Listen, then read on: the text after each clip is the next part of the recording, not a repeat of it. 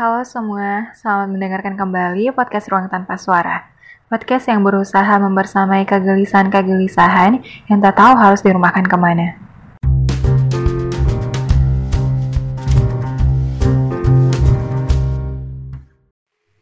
Apakah kalian pernah merasa kehilangan diri sendiri saat mencoba mencari atau menemukan orang lain? Apakah kalian pernah merasa bahwa kalian bukanlah kalian saat bersama orang lain atau orang yang kalian sayang. Atau seringnya saat berada dalam suatu hubungan, apakah kalian benar-benar menjadi diri kalian sendiri atau malah menjadi apa yang diinginkan orang lain atau orang yang kalian sayangi? Episode kali ini, aku akan sedikit berbagi sudut pandang terkait pertanyaan-pertanyaan tersebut.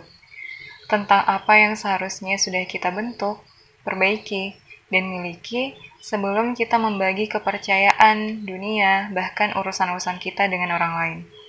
Mungkin hal-hal yang akan aku bahas ada yang kondisinya sama dengan kalian, atau mungkin berbeda, karena lagi-lagi ini murni dari sudut pandang aku sendiri, dari pengalaman aku pribadi, jadi untuk pesannya itu tergantung dari diri kalian masing-masing, bagaimana cara kalian ingin menerimanya. Karena lagi-lagi aku bukanlah pakar atau ahli dalam hal ini, dan kita masih sama-sama belajar. Aku juga belajar, dan di sini aku hanya ingin berbagi pengalaman dengan kalian, dan semoga kalian menemukan sudut pandang baru dari jawaban yang aku berikan. Hmm, mungkin topik untuk episode kali ini agak berbeda dengan episode sudut ruang sebelumnya untuk episode kali ini, aku akan membahas terkait perasaan. Namun, ya dengan cara yang tidak terlalu... Ya, semoga masih bisa diterima telinga kalian. Jadi, akhir-akhir ini aku sering bertanya terkait apakah jika nanti aku dipertemukan dengan orang baru, aku sudah siap untuk memulai relationship dengan orang tersebut. Lalu pertanyaan itu memunculkan pertanyaan yang kontradiktif dengan pertanyaan sebelumnya. Apa aku menanyakan hal tersebut karena aku masih belum merasa cukup dengan diriku sendiri? Apa iya aku masih belum merasa cukup bahagia hanya dengan bermodalkan diri aku sendiri? Sehingga aku berharap untuk bisa memulai relationship lagi untuk memenuhi hal-hal yang tidak cukup tersebut. Jujurnya, pada suatu titik, aku biasa merasa Aku butuh seseorang untuk setidaknya bisa aku ajak diskusi perihal masalah yang aku hadapi. Utamanya pada saat aku berada di titik terendah. Hmm, gimana ya? Melihat diri aku sekarang, aku merasa aku sudah berada di posisi aku sudah mulai mencoba berdamai dengan diri aku sendiri. Mulai sedikit demi sedikit membangun self-esteem dan self love dan di kondisi terbaiknya aku kadang sudah merasa bahwa dengan bermodal diri aku sendiri aku sebenarnya sudah cukup bahagia. Tapi ya namanya manusia kalau satu selesai pasti akan ada masalah baru lainnya. Ya bukan manusia namanya kalau hidupnya baik-baik saja terus.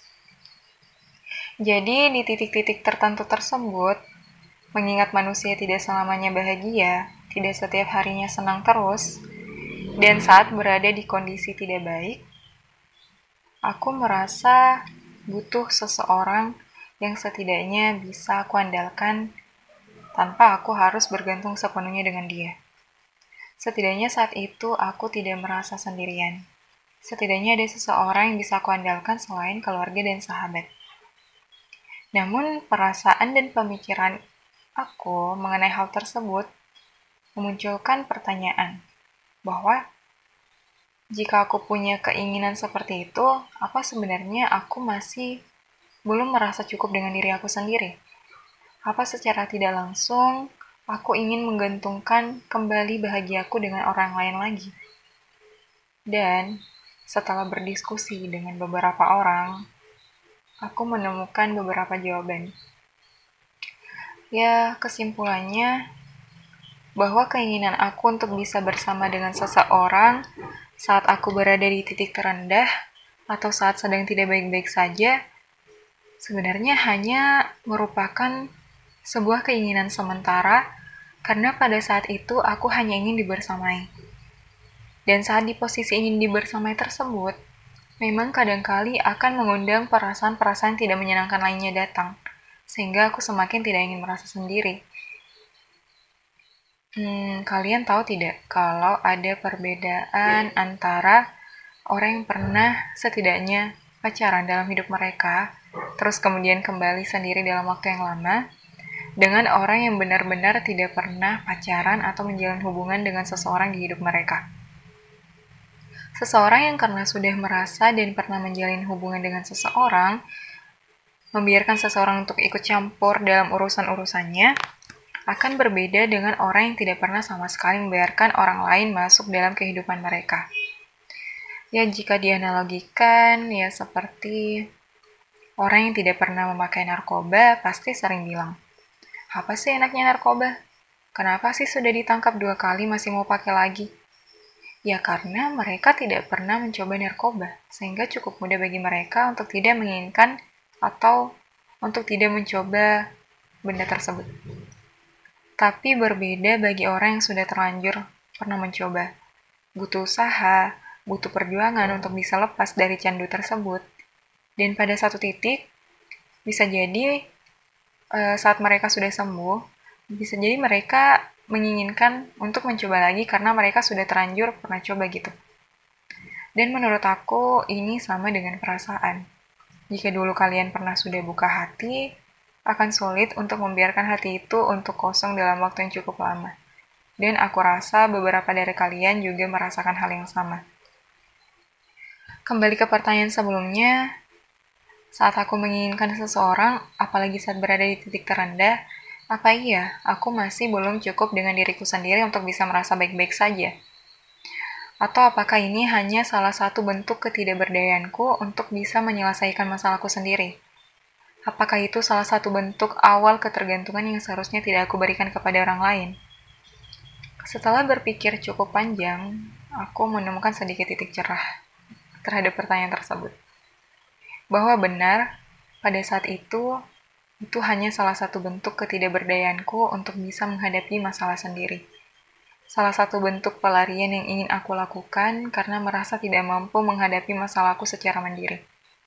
Kita butuh orang lain, tapi, jika kita ingin menemukan seseorang saat kita berada dalam kondisi yang belum sembuh, atau belum sepenuhnya berdamai dengan diri sendiri, menurutku itu bukanlah hal yang tepat.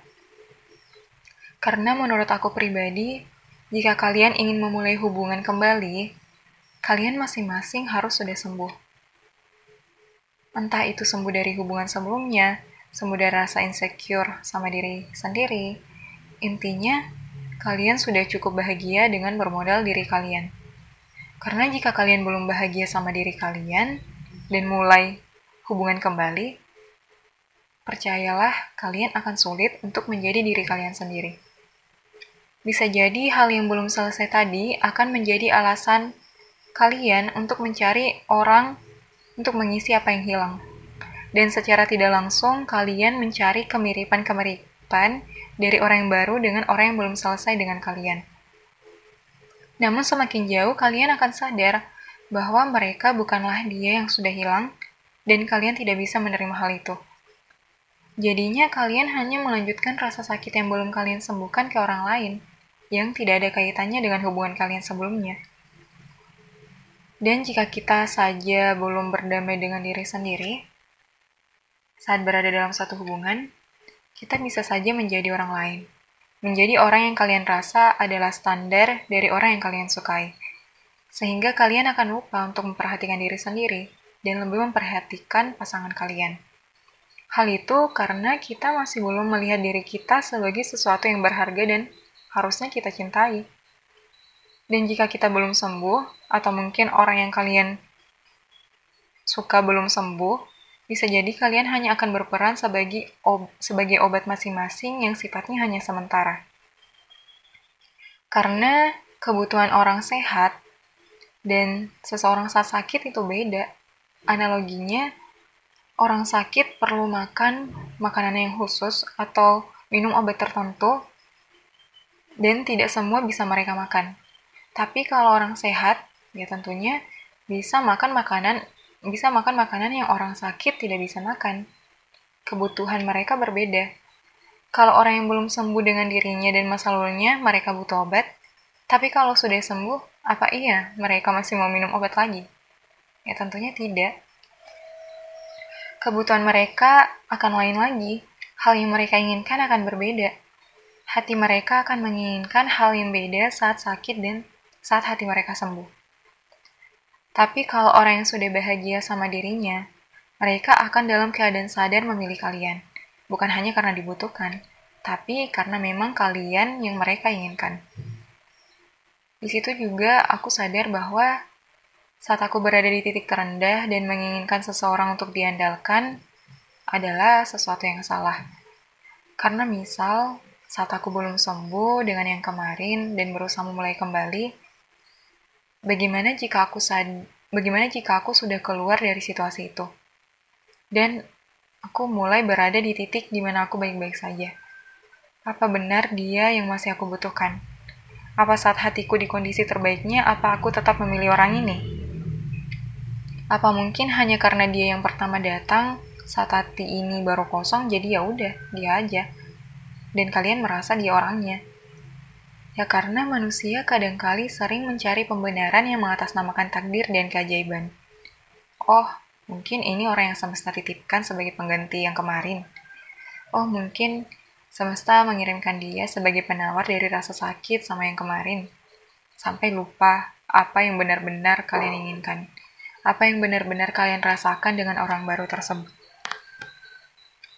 Jadi, menurut aku pribadi, pilihan yang tepat saat kalian ingin memulai hubungan dengan orang yang baru adalah saat kalian memilih di mana kalian sudah berada di fase kalian sudah bahagia sama diri kalian.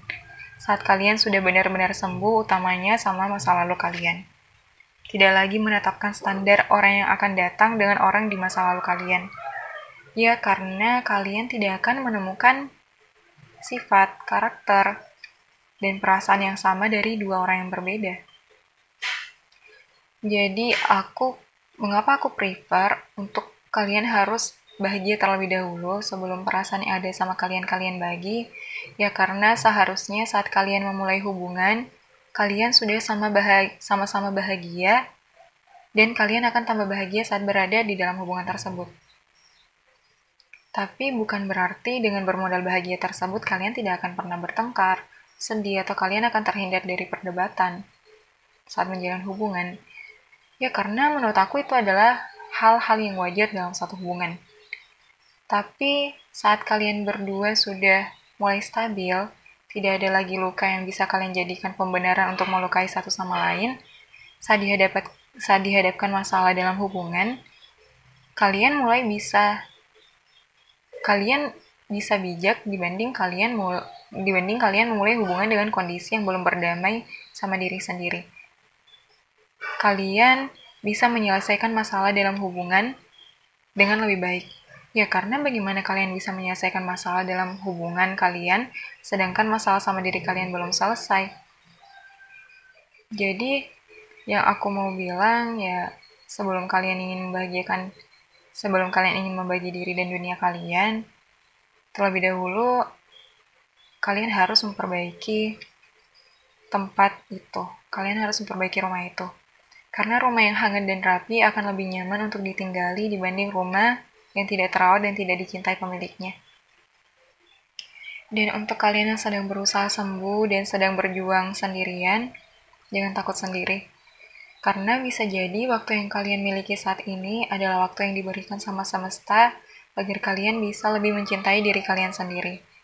Karena jangan sampai untuk kesekian kalinya kita akan hilang lagi untuk menemukan orang lain. Karena siapa yang mau berada di dalam hubungan yang kita tidak bisa jadi sebenar-benarnya kita. Karena aku tahu, kita semuanya tak ingin menemukan kembali untuk kemudian hilang lagi. Lupa sama diri kita sendiri lagi, dan lebih memprioritaskan orang lain dibanding diri sendiri. Ya katanya NKCTHI, bila diri terus jadi obat, kapan hati sendiri sehat? Karena baiknya saat kita dalam hubungan bukan status saja yang seharusnya kita dapat. Bukan hanya cinta kita yang hanya terbalas, tapi bagaimana kita yang sudah bahagia dapat menjadi lebih bahagia.